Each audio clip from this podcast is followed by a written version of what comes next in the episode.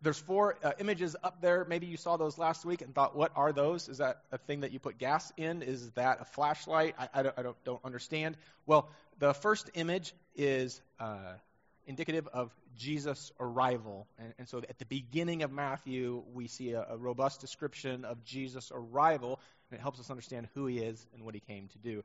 Uh, the second uh, instrument is, is a trumpet. Uh, declaring a message. And so, as we shift from his arrival, we'll move into what did he do? What did he say? What did he teach? What was Jesus' message? Uh, the third being the cross. And as the book moves following the life of Jesus, we are going to see that there's just an enormous amount of tension and conflict between Jesus ushering in the kingdom of God and the human institutions of, of power and religion that oppose him, culminating in the cross and then the crown uh, as Jesus proves to be victorious, the ruling, conquering king uh, with his resurrection. So uh, we'll kind of use that, those four images, to work our way through the book of Matthew. Uh, open with me to chapter 1 if you have your Bibles.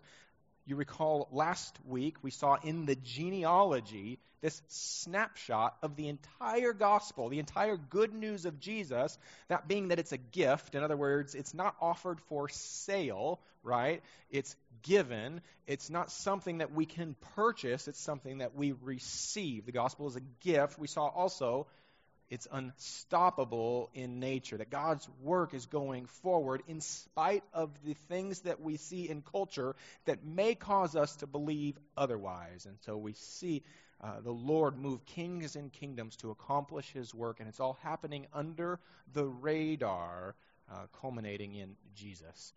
The gospel is a gift. It is unstoppable. God's work is unstoppable. And third, last week, just that the gospel is for everyone. And we looked at Jesus' lineage and we saw that it's just marked by people that would be marginalized, looked down upon, left out in culture. It's filled with moral, gender, ethnic outsiders so that we would understand the family tree of Jesus, the lineage, the royal line of Jesus, filled with these people that most would want to exclude, and it shows us the kind of people that Jesus came to save, and lets us know that no matter where we come from, there's room for us in Jesus' family. And so that was just the genealogy, just the lineage of Jesus. And now this morning, Matthew 1 uh, 18 through uh, the end of the chapter, and uh, I want us to see together that we're going to continue to learn about who Jesus is from his arrival and what he came to do. And it's kind of like, uh, for some of you in here have been married a long time. In fact, last week we announced that there was like four couples that had been married for 50 years, and we're celebrating 50 year anniversaries that week or month uh, or that season. Um, but someone who's been married for 50 years knows so much more about their spouse than someone who's been married for three months or dating for two weeks or just had a great first date last week. Uh, and because you know so much more about that person, your capacity to love them is so much greater. And so I hope what happens today is we look more at Jesus' arrival uh, as we grow in our capacity to love him, to marvel at the Lord's work on our behalf, the thoughtfulness of how he sends Jesus uh, to rescue us. So, Matthew 1, let's start in verse 18. I want us to see as we get into the text, Matthew is going to focus uniquely on Joseph's point of view of Jesus' arrival. In other words, God is going to invite, the Father is going to invite Joseph to play a significant part in Jesus' arrival. So we're going to see what does it look like when God invites you to partner with him in his work. And I think identify for us some misconceptions we have that at times keeps the Lord's work at distance uh, from us. So, Matthew 1, let's read verses 18 through 21 together. We'll talk about Joseph a little bit, and then we'll get into the uh, arrival of Jesus, and we'll talk about the significance of this title that he's given, Emmanuel, God with us. Starting in verse 18, uh, I want us to see that God with us means that he has done what is necessary to do all that he wants to do in us. Verse 18, Matthew 1. Now, the birth of Jesus Christ took place in this way. When his mother Mary had been betrothed, when she was engaged to Joseph, before they came together, she was found to be with child from the Holy Spirit. And her husband, verse 19, Joseph, being a just man and unwilling to put her to shame, resolved to divorce her quietly. But as he considered these things, behold, an angel of the Lord appeared to him in a dream, saying, Joseph, son of David, do not fear to take Mary as your wife, for that which is conceived in her is from the Holy Spirit. Okay. Joseph is described as a righteous man. Joseph just got the call from God up to the big leagues. Okay? Joseph just got the call from God. God says to Joseph, Joseph, let's go. The time is now. I'm inviting you into what I'm doing. And Joseph hits the brakes, and it's his intention to put Mary away quietly, respectfully, by divorcing her. The angel comes and says, Don't you dare, let's go. Uh, and so I just want us to pause for a second and ask um, a question that I would love for you to sit with this week. How are we, how am I, how are you, how are we doing responding to the Lord in the daily and weekly ebb and flow of life? Are we, are you, am I, are we partnering with Him in His work? Scripture is clear that if we're followers of Christ, we have gifts that are given to us for the purpose of building up the body, building up each other, not for us to hoard, to hold on to, or to put on a shelf like a trophy and polish and say, check that out. That's a good one. That's a, one of the special gifts. Impressive, right? It, no, they're for the use of building up the body. Are you using those gifts to build up the body? Uh, at the end of Matthew, he's going to talk about this call on all followers of Christ to make disciples of all nations. It's not some followers of Christ making disciples of some nations. It's all followers of Christ making disciples of all nations, where you work, where you live, your family, the family that you like, the family that you don't like, the family that you invite over, the family that you don't invite over.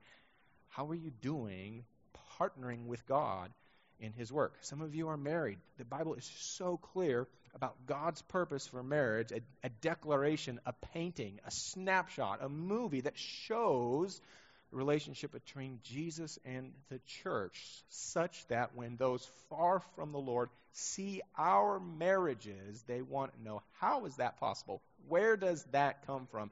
And we're able to point to Jesus. How are you doing pointing to the Lord in your marriage, giving yourself to His definition of what it means to love your spouse. I want us to ask these questions because we want to be used by the Lord. We want to be an asset, but most of us, at some level, have our hands up like this saying, uh, no, no thanks.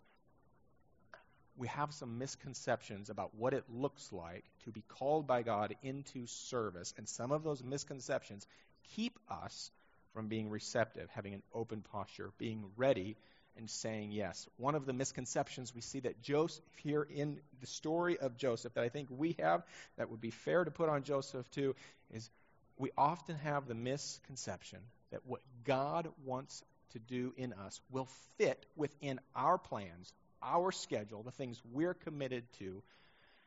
And we just see here in, in Matthew 1 that God's invitation to Joseph to partner with him in this great work is a massive interruption to what Joseph was doing. Joseph is preparing to be married. Do you think given the virtues that we read about with Mary and Joseph, that there's not two families and maybe even a whole community really excited about this union? That there's not friends and family and brothers and sisters really excited about this thing happening? That there's not two mothers who have been planning for maybe 10 years. Maybe we can get Mary and maybe we can get Joseph and maybe they, they you know, they, I see the way he looks at her. I think maybe.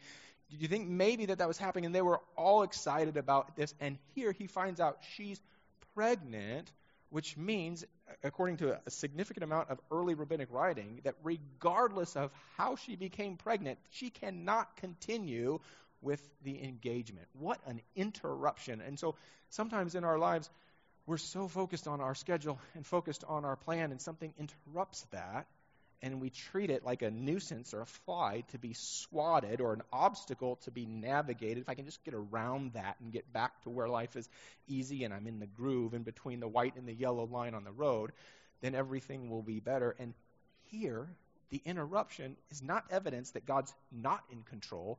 It's not evidence that God's trying to punish Joseph. The interruption is his invitation into his work. Can we have a posture where we might receive interruptions the same way? Not only do we have the misconception that God's work won't be an interruption in some way, we often have a misconception that it won't be inconvenient, that it will be safe, secure, comfortable, and convenient. Do you know that in Deuteronomy 22, the text is just crystal clear that if a woman who was engaged is found to be with child and she consented in conception, that the biological father and the mother must both be killed. If she did not consent, then the uh, biological father must be killed. Either way, the engagement can't continue. I mean, what an inconvenience. Uh, can you imagine Joseph as a righteous man thinking, What? I've, I've done my part, God. Why would you inconvenience? Why would you make this so uncomfortable? God, you would never bring this level of discomfort or inconvenience into, a, into the life of someone who's following you. Aren't you supposed to kind of make my path a little bit a little bit smooth, and so we see in Joseph the inconvenience. It's not evidence that God is not in control or good. It's not evidence that he's disengaged or disinterested. The interruption, the inconvenience is God inviting Joseph into his work. So often, God's invitation to us is going to feel like an inconvenience or to like an interruption. Now, there's a few more. Uh, uh Often, a misconception we have is that we will feel equipped or ready for whatever God brings our way. Anyone ever felt equipped or ready for what God brought your way? Any, anyone just said, Yes, God lined everything up for me, silver platter, everything was just. You don't see that in the text, right? Joseph's ready to put her away respectfully, quietly, guarding her name. Don't think Joseph feels ready. How about the misconception of believing that God's going to unfold his plan in front of us and give us a 10 step, five year plan, step by step by step? Anyone ever got one of those? Joseph doesn't. Joseph is just told by the angel of the Lord, marry her. The child is from the Holy Spirit. I don't know about you, but that wouldn't help me. The child's from the Holy Spirit. Okay, so I'll just tell everyone the child's from the Holy Spirit, and they'll go, oh, yeah, of course. That makes perfect sense he's going to have to get over his pride because he is going to be known around town as the man marrying the woman who has a child with the Holy Spirit. Uh, who's going to believe that? There's no precedence for something like that. He's going to have to get over his pride. He's going to have to be committed to what the Lord has said, regardless of what makes sense to him, regardless of what those around him say about the situation and about him and about Mary and about his future son. And, and so we just see in this focus of Matthew on Joseph's perspective that the call to participate in God's work rarely looks like what we think it should. But my goodness, what a payoff here for Joseph. And, and so I think one of the encouragements from us is to not be surprised when God's word or when his spirit interrupts uh, inconveniences, causes us to maybe be, find ourselves in a situation where we don't feel like we're well equipped or well prepared, but that in that moment we might say yes rather than run. Joseph's ready to run. The angel Lord comes and says, No, no, no, no, no, no, no, no, no, you're, you're going to miss this. Some of us are there right now. We're trying to run, and the angel of the Lord is saying, No, no, no, no, no, no, no, no. You can't miss this. And we're shoving and pushing and running and jumping and trying to get out.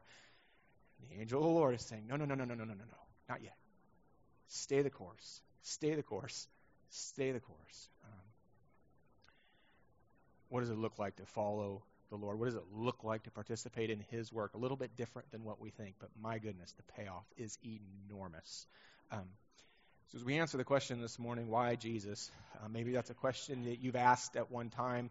Maybe you've thought something like, why couldn't God just wave a magic spiritual wand? I mean, technically, He doesn't even need the wand. Why couldn't He just wave His hand and, and just have all people be saved? Wouldn't that make things easier? Uh, if some people are going to be saved, why couldn't He just wave His hand and have some people saved? He speaks the world, He speaks the all of creation into existence in six days, but then needs like 30 some years uh, for Jesus to come and to live and to walk. And it's not like they're the greatest 30 years. He's got to go through adolescence. Like, who wants to go back to adolescence? He goes through adolescence. He goes through all of those seasons. There's an enormous amount of suffering. There's an enormous amount of persecution. Uh, there's an enormous amount of difficulty. Why? And so what I want us to do is go backwards to Psalms 106. I think Psalms 106 is just this incredibly cool chapter that paints a picture of the ebb and flow of humanity in our responsiveness or lack thereof to God, such that it helps us to see what we bring to the table and how God might look down at us and why he might be so inclined to send Jesus. Psalms 106, if you have your Bibles, I'm going to kind of jump around a little bit. I'll tell you where I'm at so that we're not getting um, more lost than we likely will. But we'll start in verse 6 of Psalms 106. Uh, read this chapter when you get a second. If you have time this week, go out to lunch by yourself, go to coffee by yourself, go outside before it rains and find a great spot just to sit, watch the sun come up or the sun go down uh, read Psalms 106 and just give some thought to what that means for who you are and how God relates to you. Psalms 106, uh, in part, to answer this question, why Jesus? Uh, I'll start in verse 6 of Psalms 106. Verse 6 says this Both we and our fathers have sinned. The psalmist says, Both we and our fathers have sinned. We are guilty, they're guilty. We have committed iniquity, we have done wickedness. We have not learned a thing from their example. Verse 7 Our fathers, when they were in Egypt, did not consider your wondrous works, and they did not remember the abundance of your steadfast love, but instead rebelled by the sea at the Red Sea. We're guilty. Our fathers were guilty. We didn't learn anything from them.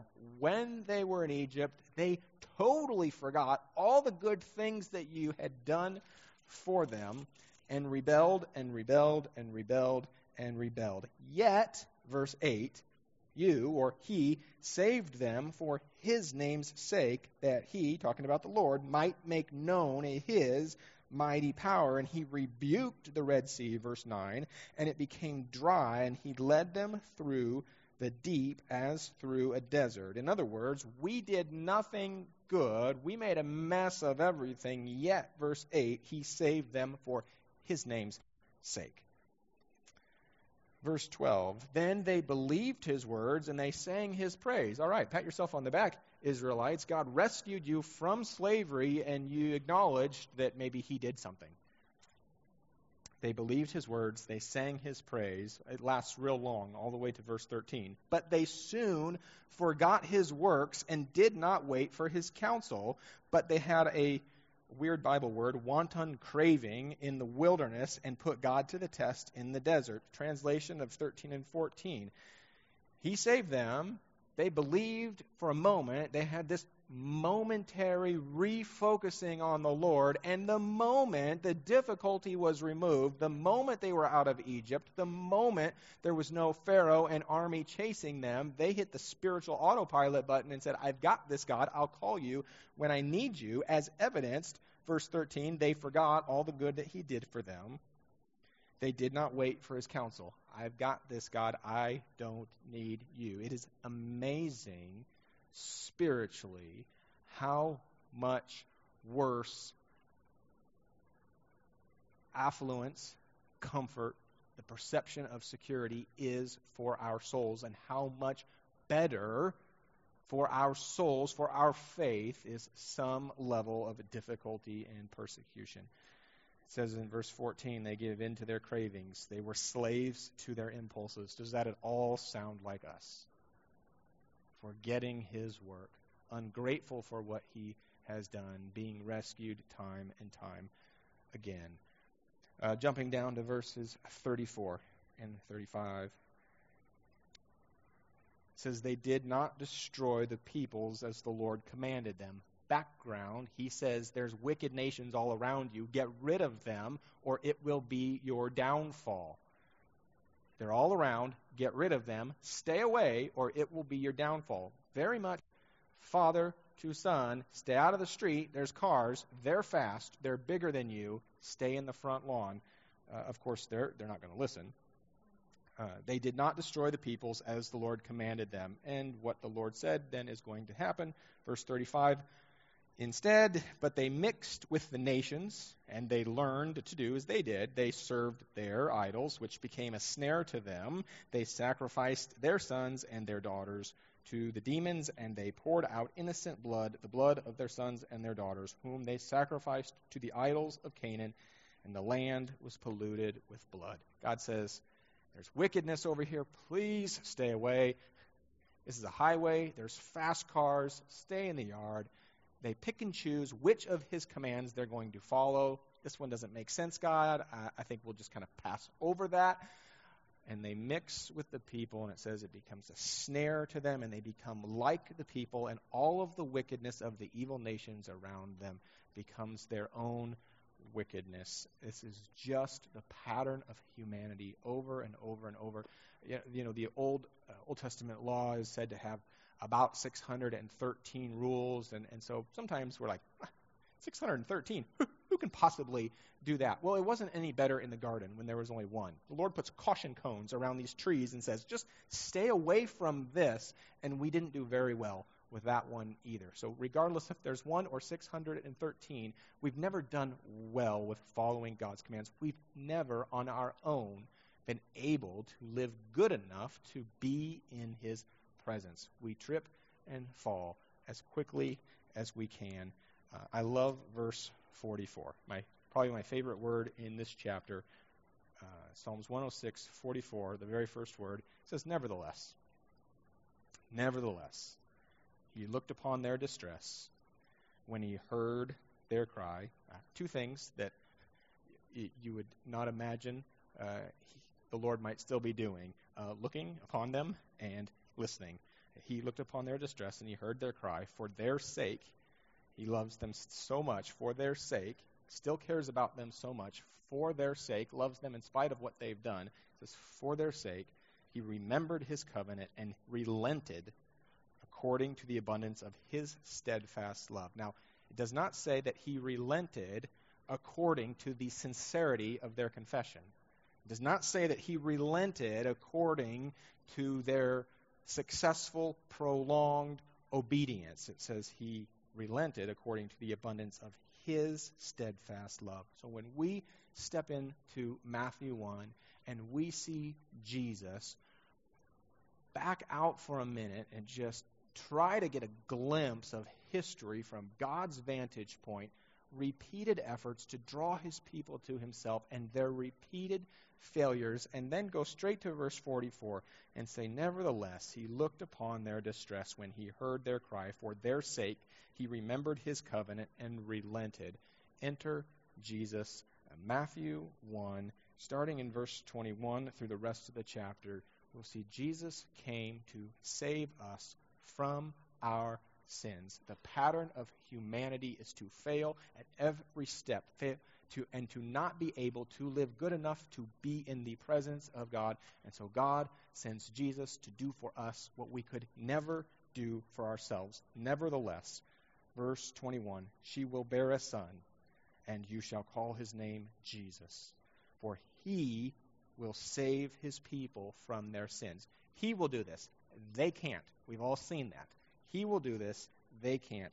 Verse 22 All this took place to fulfill what the Lord had spoken by the prophet. Verse 23 Behold, the virgin shall conceive and bear a son, and they shall call his name Emmanuel. When Joseph woke from the sleep, he did as the angel of the Lord commanded him. He took his wife, but knew her not until she had given birth to a son, and they called his name Jesus.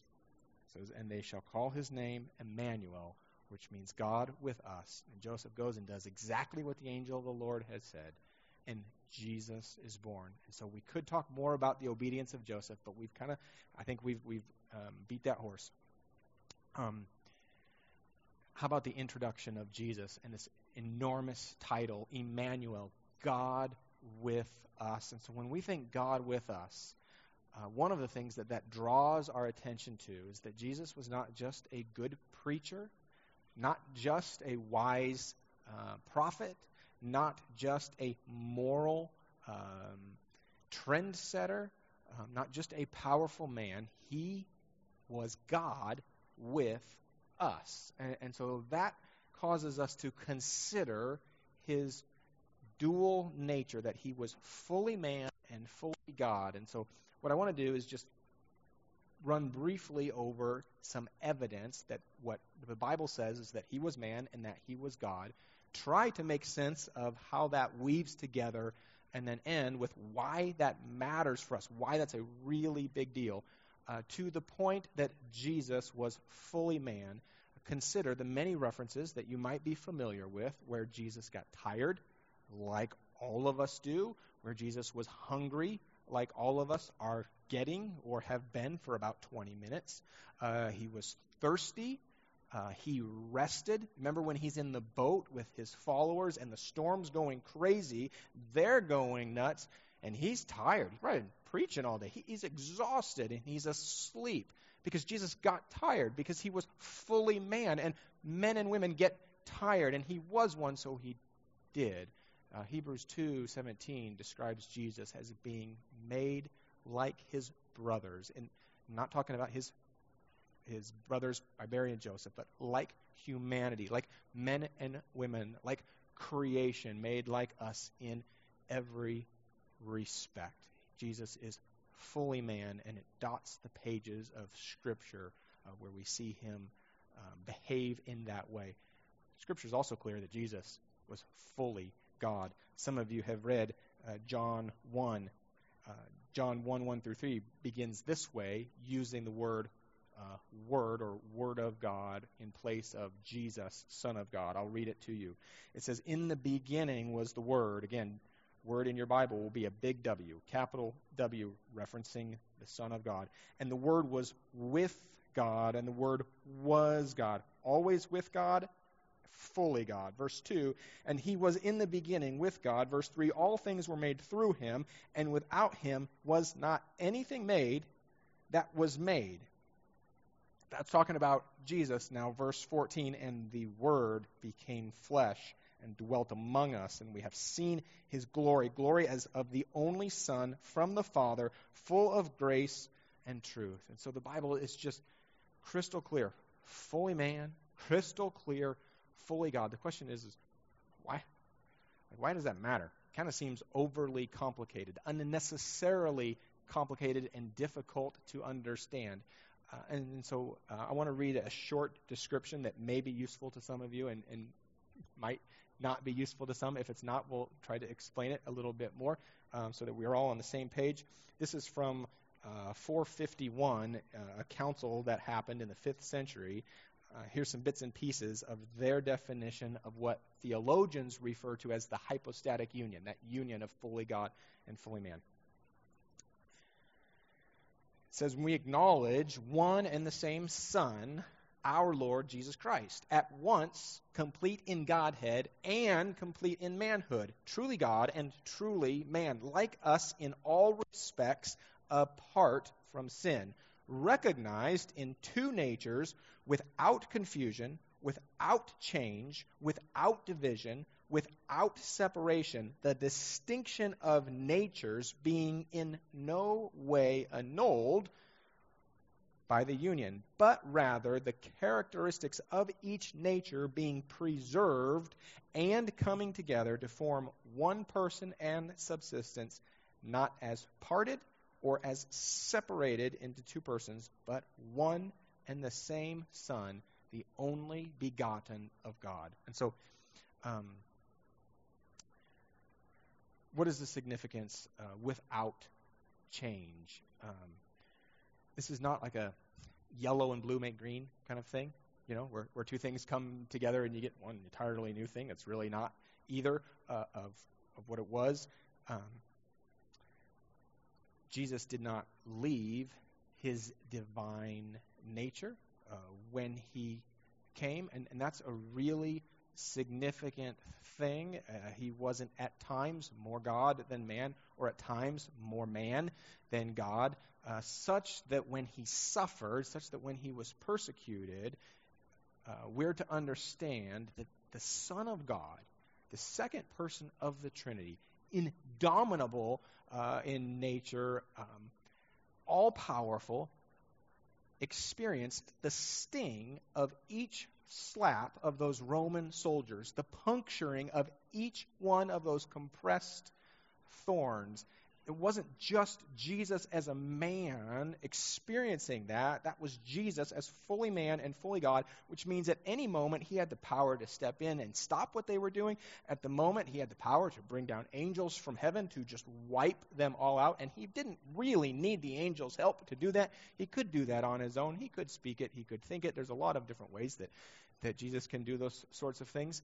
Um, but that he experienced all of that pain in his divine nature with the power to make it stop. But he also experienced it as fully man because there was no change. Both natures present, which means he has experienced the worst in torment and pain and suffering um, that we can imagine that at, at, the time could be done to the human body. And he did that for us. Um, two natures without change two natures without division.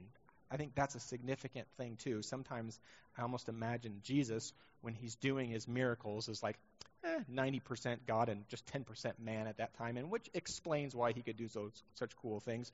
Or, well, Jesus was tempted and he didn't sin. Well, maybe those are also moments where he was like 90% God, 10% man, and that's why he didn't sin, but for us, uh, we're hopeless. No, there's no division, there's no change uh, which means that when Jesus responds to temptation the way that he does, he's demonstrating to us what is possible with a life fully yielded to the Holy Spirit. He can become, he is a perfect example for us because he was fully man and can relate to what we go through, have been through himself, what we endure, yet without sin, without division, without change two natures, fully man, fully God, at the same time. So, why does this matter? Um, well, first, Jesus being God man fulfills a highly nuanced prophecy. If you have your Bibles, Isaiah 9 6 is the prophecy that mentions the birth of a child. I'll read it to you. Um, but I want you to see that with Jesus being fully man and fully God, the Father calls his shot seven or eight hundred years earlier in Isaiah, and then does exactly what he says he was going to do, even though at the time it would have been impossible to imagine any sort of fulfillment to this prophecy. And that's a big deal because there's a whole lot happening in the world around us that we don't understand and we don't get. And it, to us, it seems like, how could God possibly do what He said He's going to do? And so when we see Him call Him shot and make good on it, it should give us confidence that everything that He has said will happen in the future. Jesus returning, a final judgment of the living and the dead, a ruling and reigning for all of God's people for eternity. When we see Him call His shot in the past and fulfill what was unimaginable at the time. It should give us confidence that everything that he said will happen in the future, everything that at present is possibly unimaginable to us, will in fact happen just as he said it would. Uh, Isaiah 9 6 says, For to us a child is born, to us a son is given, and the government shall be upon his shoulder, and his name shall be called Wonderful Counselor, Mighty God, Everlasting Father, Prince of peace. We often read that verse around Christmas time, but just consider the confusion that must have created as scholars, as students of the written word of the law tried to understand what could God possibly have meant by this? What was he possibly up to, and yet we see this highly nuanced prophecy. By the way, there's like 300 or so what are called messianic prophecies that point to Jesus in the Old Testament, uh, fulfilled in the life of Jesus. Second, Jesus having two natures, uh, not only is it a fulfillment of prophecy, it's also necessary and significant for saving us. And so um, imagine for a minute that Jesus is fully man, but not fully God. So that's kind of where we reside. fully man, not fully God. Anybody in here a worthy sacrifice on behalf of all of humanity that's ever existed in the eyes of God the Father? Anyone in here think they can stand and, and, and take that bullet or that their life as a sacrifice would be worthy to God?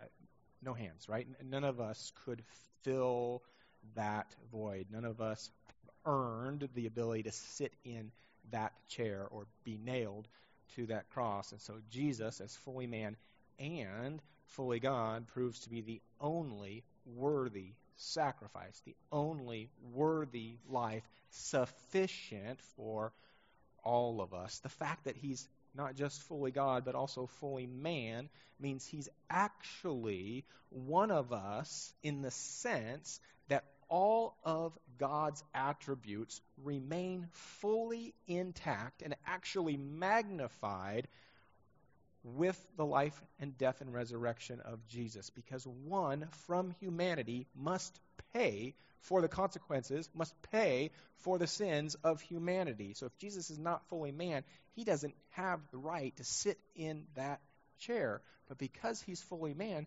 he is a sacrifice on our behalf, which means God's righteousness as one who must judge evil remains intact because he is judging evil and he's not just passing judgment onto another and letting the rest of us off the hook. He is passing judgment on a representative of humanity for all humanity. So his justness remains intact. His mercy remains intact. His grace remains intact. His holiness remains intact. None of us can do anything to possibly earn a spot in his presence. And so his holiness is satisfied with the perfect life of Jesus, fully God and fully man. It is a worthy sacrifice. Jesus, the Son of God, fully God, fully man, to save sins of which we could not do for ourselves. Jesus is fully man and fully God, fulfills highly nuanced prophecy that gives us confidence for God's future for us and for our world. Jesus having two natures is necessary for the saving and rescuing and salvation of men. Third, Jesus having two natures, fully man and fully God, is essential for him to be a high priest, a mediator for us. Uh, when you get a second, open your Bibles to Hebrews 2, Hebrews 4. Such, just th- th- these words just jump off the pages of Scripture pertaining to Jesus' nature as fully man and fully God. I'll read a couple of them from, from Hebrews 2, starting in verse 17. Uh, listen to the way the author of Hebrews describes Jesus made like us in every respect. It says, therefore, verse 17 of Hebrews 2, therefore, he had to be made like his brothers in every respect, so that he might become a merciful and faithful high priest in the service of God to make propitiation or covering for the sins of the people. For because he himself has suffered when tempted, he is able to help those who are being tempted. Because he came and lived as a man, he is able to take uh, our weaknesses. He's able to empathize with our weaknesses, with our struggles, with uh, our difficulties, with our temptations, and He's able to advocate for us as a mediator to the Father in a way that is empathetic. And that's significant. And Hebrews 4 uh, spells out that significance starting in verse 14. Since then, we have a great high priest, talking about Jesus, who has passed through the heavens, Jesus, the Son of God, let us hold fast our confession, for we do not have a high priest who is unable to sympathize with our weakness, but one in whom every respect has been tempted as we are, yet without sin. Let us then, here, verse 16, let us then, with confidence. Draw near to the throne of grace that we may receive mercy and find grace to help in time of need. Let us therefore draw near to the throne of grace with confidence. Can we be honest for a minute and say that sometimes we don't draw near to the throne of grace with confidence? Sometimes we draw near to the throne of grace reluctantly, thinking that God has long since discarded us, but maybe it will work. Sometimes we go to the Lord in shame because of our sin, because of our temptation. And the author of Hebrews says, no, Jesus understands our weakness, understands our frailty, understands our temptation. We can draw near with confidence that we will receive help in our time of need, not shame, that we will receive help in our time of need. It's not just theological jargon, it's not just nuanced things that people argue about at Bible college. Jesus, as fully man and fully God, proves to be the necessary and sufficient payment for our sins so that we can be reconciled to the Father. Because he is fully man and fully God, we can run through the throne of grace with confidence. If you're here this morning, and it has been a long time since you, with the Lord, have been able to run to the throne of grace with confidence, would you this morning consider confessing whatever is on your heart? Would you this morning consider that He stands ready to provide help in our time of weakness? We can go to Him, not from Him.